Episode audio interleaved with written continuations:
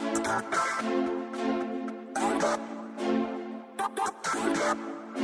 you.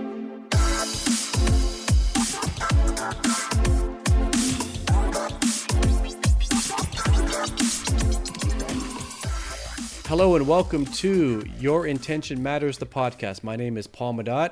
Thanks very much again for joining us. Today I have Kyle Morris. He is founder and co founder at Sift Data and Kicksaw, coming to us from the Northwest in Bend, Oregon. D- d- listen, I'm Canadian. Do I, did I sound Canadian saying Oregon?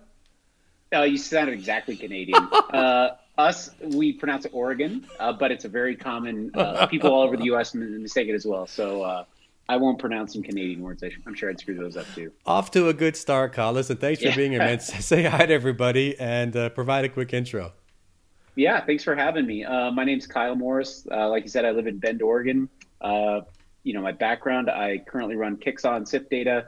I've done a, a lot of sales development work, business operations, and before that had kind of a background being in the military. So all those things really inform kind of the direction of where I'm going in my career. So yeah, happy to share however much I can here today. Well, thanks for being here. And uh, so let's get into it then. So listen, we're recording this on June 19th, uh, anniversary of Juneteenth, and uh, mm-hmm. kind of a, an interesting, unique, turbulent, um, hopefully positive last four months of, of the world with COVID and now with Black Lives Matter and and the conversations that are happening there. I don't want to be tone deaf to what's going on.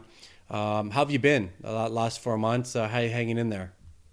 Yeah, uh, fortunate. I mean, I feel very fortunate, you know, having the ability to have a job where I can work from home. My wife's in the same boat. We were going through, you know, a lot of struggles with kids home. And I think a lot of people have been going through challenges there kind of with our background. And so, uh, compared to a lot of folks, it feels like we're very fortunate here. So we're really trying to count our blessings and just really appreciate as much as we've got. So as good as could be. All right, good. Well, I'm glad to hear that uh, you're hanging in there. And other than maybe the perceived inconvenience of the quarantine and yeah. having to do that, as we talked about before the uh, that we hit record are kind of a first world problem, and hopefully what yeah. we're what we're doing is we're working. Hopefully it's working, and and there'll be some sense of normal or what we what we knew as normal um, sooner rather than later. So, um, Kyle, thanks again for being here. Let's get into it then. Uh, your intention matters. Nothing was given to you. Uh, everything you have was was earned, I am sure, and there's some stories along the way. And so uh, I'm excited for you to share your story. You ready to go? Let's do it. All right, here we go. Let's go back I don't know, maybe 15, 20 years, the better part of that. Uh, you were in yeah. the you were in the army. And yeah, so feels talk, like feels like it was yesterday, but it was actually 15ish years ago or so. Talk to me about that. Yeah, so um, I, I, grew up and uh, had a military family. Dad had been in the military. His dad was in the military, so that was definitely an option. Uh, in high school, September 11th happened. Mm. So in the U.S., that was obviously a very pivotal moment. Um, I didn't have a background of family who'd been to college, so that wasn't really a direction that made a lot of sense for me. So I signed up to join the military. Um, ended up serving in a unit called the Rangers, Special Operations Unit. Um, you've seen movies with these folks in there, so it was fun to be able to be in that uh, elite select uh, of a group. Uh, did a four combat missions overseas or tours, I should say. Went to Ranger School, got to do all kinds of fun, sexy job stuff, flying around in helicopters, and then ended up getting out. And my real intention joining the military was to get to school. My family didn't have a background of being able to pay for school, so that was my path. Um, I went to school in the University of Oregon in Eugene. Good school, go Ducks for any fans out there. And uh, I wanted to study entrepreneurship. Um, I, I, I was fortunate, you know, my dad and his dad had both started their own company. So that was like an option of, you know, something I may want to do one day. And so I studied entrepreneurship. It felt like a very interesting path for me and I took a job with a big Fortune 500 company as a management trainee right out of college. That one doesn't go on my LinkedIn because 30 days in, I put in notice it was not a good fit. um, what I did is I transitioned into tech. I worked for a company called Gigya. I was an SDR, one of their early hires. They'd had two cohorts. I was in the second cohort. And that's really where I cut my teeth, both in how to sell, how do you set meetings, and ultimately moved into managing that team. And, and I was lucky to hit it at an inflection point where – when I took it over, there were six or seven people on the team. In two years, we had 75. So it was a major growth spurt for the company. And, and I really hit the upper limit of my management ability. So I moved into running business operations there. And that's where I started to learn about Salesforce and systems and how much that really impacts a company's ability to execute and operate. I think folks think that it really just comes down to people, but so much is the architecture and system you put in place that either really limit a person's ability to execute or how much you can completely grease the skids. So when that happened, it, it ended up opening a whole different direction in my career that I hadn't even considered. So uh, the company Kicksaw I run now uh, with co-founder Kenny, we primarily do business sales operations for growing tech companies. So it's a really fun, interesting problem we get to solve every single day, right? Every company has different challenges, and it's fun to look at them through different lenses. So that's what I'm kind of up to, up to today. You know, you you touched on you said it in jest, but uh, it, it hit me around. You said "Go Ducks" for anybody listening, and it's yeah. it's always it's always fascinating to me the the dynamic around college in the U.S. Because me being mm. a being a visitor there and me living outside the country, uh, you know, here in Canada we don't really get that vested in, in college yeah. academic athletics, I should say. So in some cases, academics as well, but uh, certainly athletics. And so I, I, always love it when I'll see a 65 year old man wearing like a Longhorns cap or something yeah. at the airport. I think, oh my god, it's just it's fascinating to me. So so you went to okay, so you're in Eugene, Oregon. Uh, Oregon. Yeah. Did I get that right? You got it. Got it. Okay, yep. very good. And and so you're going down a path of entrepreneurship. So. Uh, talk to me about your your your drive to do that. Um, where did mm-hmm. that come from, and um, w- was it a natural thing for you, or did you really have to work at it in order to kind of go down that that path? Yeah, I would like to say that it was my entrepreneurship degree meant I could start Kicksaw. That's not the case, right? Anyone can do this. It was it was more of I felt as though studying business that that that, that was a natural inclination that I had. It felt like the idea of you know solving problems in an interesting way that that really lent itself well to business and that um, I wanted to be my own boss. That's really what I had in my mind. I don't like people to tell me what to do. I like to be in control of myself. And it felt like, you know, entrepreneurship is the only real job where you get that pure autonomy, unless you're a rock star or something, which I wasn't going to do. So um, that that called to me, and through that, I, I didn't really know where it was going to end up. Like I didn't graduate and say, I'm starting a business tomorrow. And the reality is I shouldn't have done that, even if I did, because everything that I learned that's helped me in my career with the companies that I run now all came from time in, in an individual contributor seat. Hmm. So I think it's really critical that before you really try to solve a problem, you need to understand it. Uh, sales, sales operations. Those were things I knew nothing. I couldn't have told you how to build a flow in Salesforce when I graduated from school. None of that made any sense. It came from struggling through challenges in a given role, and then I started companies to solve those problems. So, the company I run, Sift Data, it really was there to solve a problem as an SDR, which was I was trying to set meetings with people. The biggest problem when you're setting meetings is how do you how do you get someone to pay attention? So I built the product to try to solve that, and then I was struggling through sales operations and I needed some help. So I built a company to kind of solve that because I know I'm not alone. Other people are like that too.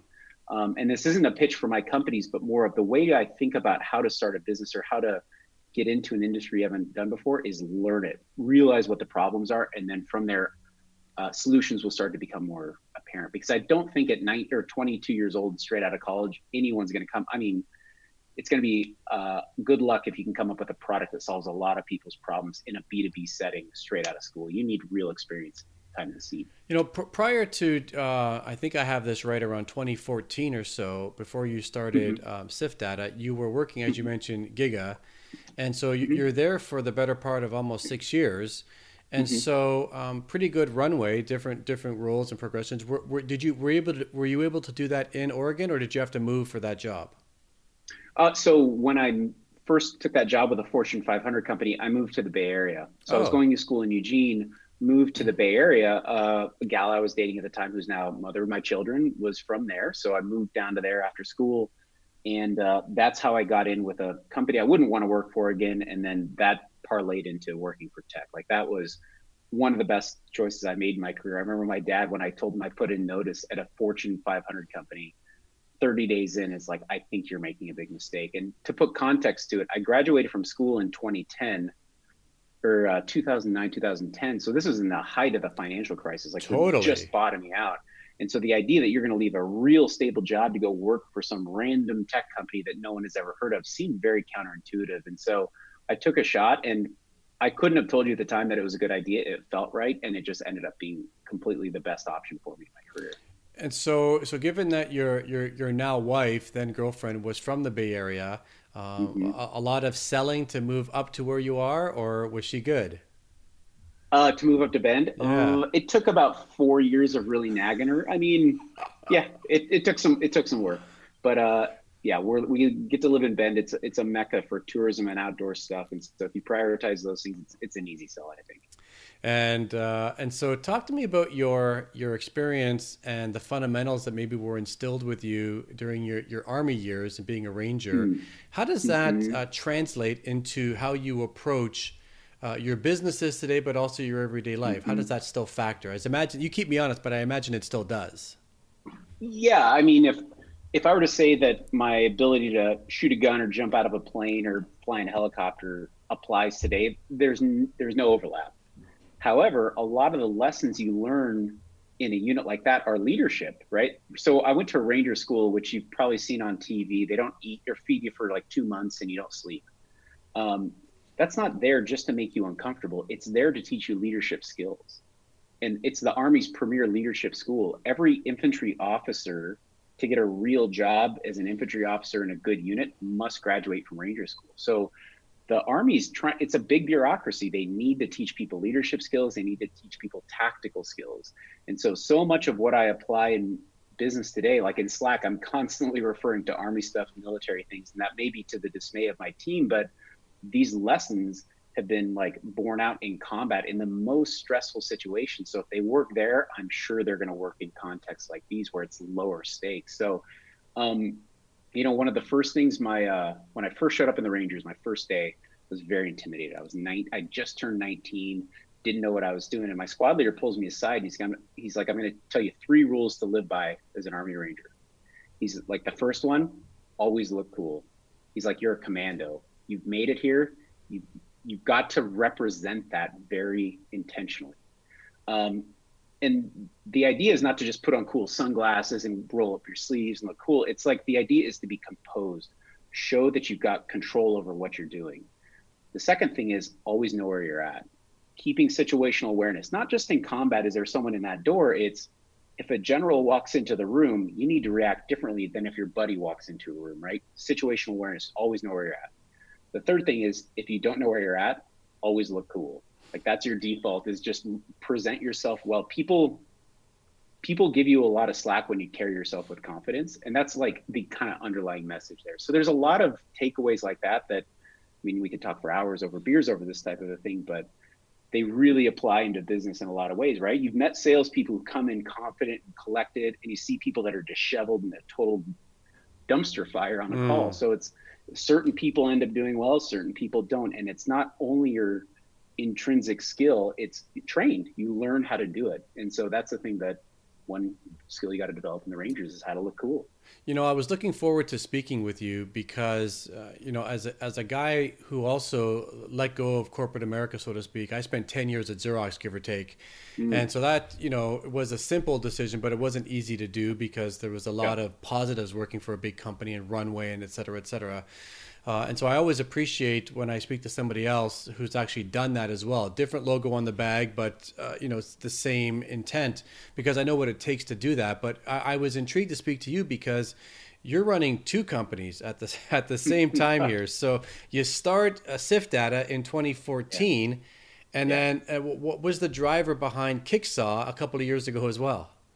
Yeah, so it's super confusing. Um, I started Sift Data it's effectively, in short, a way to track when your prospects and customers change jobs. Think of it that way. That's going well. I'm kind of doing that on the side, focusing on doing it full time. And then I started helping out with uh, some VPs of sales that I'd worked with, transitioned out of Gigya, and asked me for help configuring Salesforce for them. So I got to send them an invoice. I got to send them an order form. I might as well lump it under sift data because I've got a company structured. I've got invoicing dialed in. Then consulting grew to a significant multiple of, of software. So I needed to break that out. That's why things broke out into a separate company. So it wasn't uh, some master plan that I had to build these companies. They very much organically grew into what they are today. So uh, I'd say that uh, the reality is I'm probably not running either company very well. If you do two things, you're doing none is kind of the saying. But uh, yeah, from Kicksaw side is where I probably spend 95% of my time. Ah, interesting. Okay, good. Uh, quite the eclectic run you've had here, Kyle.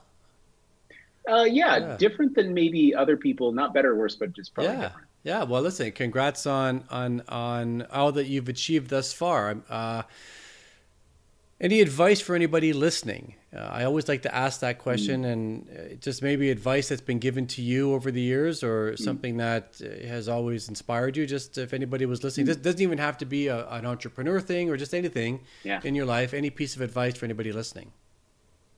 This will be uh, in that vein. I would say if you have the uh, willingness, learn to code. You don't hear it a lot for people in sales, but that was one of the biggest uh, turning points in my career and it it's not something like as a sales rep let's say or an operations person or a cfo knowing how to code isn't going to make you fantastic at your job it helped me in that i knew i wanted to start a company. And a big limiting factor for a lot of people who can sell that ultimately want to start their own company is how do i write software that people buy? That's a such a massive gap between i have a problem i've identified and then how do you solve it right?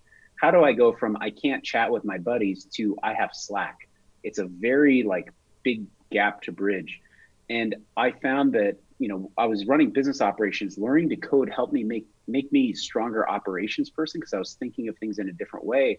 But I also found that I had a little bit of a propensity for it. And then it really helped round out my skill set. So I could, you know, when we're jumping into problems as they pertain to CRMs, having this background in understanding how the underlying code works and functions and just generally how objects work together. This seems so weird and in the weeds, but it, it helps me think about as I'm growing the company, these are the factors I've got to take into consideration, right? It's we're selling software. And if you don't understand anything about software other than I click a button and it works, you're missing out. You're missing out on your ability to communicate, understand complexity, scale something. You just don't know what's even possible. And as soon as coding kind of clicked for me, it felt like everything opened up. So you don't hear this a lot from people coming from a sales ish background, but I think coding is one of the, the, things that we need more of generally in society, right? We need people that are engineer minded and thinking about solutions. And, you know, you hear salespeople get really frustrated when software doesn't work. You know, they're selling something, it's broken, there's a bug. Yeah. They don't have any context for what does it take to fix this problem and just understanding more about that. If you're really going to sell that, it's like a, if you're selling cars and you don't understand how engines work at all, how can you effectively sell a car? So it's kind of that. That'd be a big, uh, big recommendation I'd make. Also, move to Bend. It's a great spot. I love it here. Why? What's up in Bend? that's so nice? It looks great. I'm looking at your backdrop behind you, and you know, for those of you, it's obviously an audio podcast, but his backdrop, yeah. uh, it looks like a painting from Bob Ross. It just looks, it just looks amazing. Uh, a lot of it really depends on what you prioritize in your life. Um, I'm a big fan of I want to be outdoors as much as I can. World class mountain biking, skiing, hiking, fly fishing. Uh, there's great beer, 20 breweries, 23 breweries in a town of 90, 100,000 people. So there's plenty of plenty of good stuff to do around here. Well, Kyle, listen, I appreciate uh, the time. I've enjoyed you sharing your story. Thanks for being here. Yeah, thanks for having me. It's great talking, Paul. Absolutely. Okay, everybody, listen, we'll wrap this one up right now. Uh, remember, your intention matters because that's the result that you'll tend to get. We're out of here, and uh, we'll see you next week. Be safe, everybody.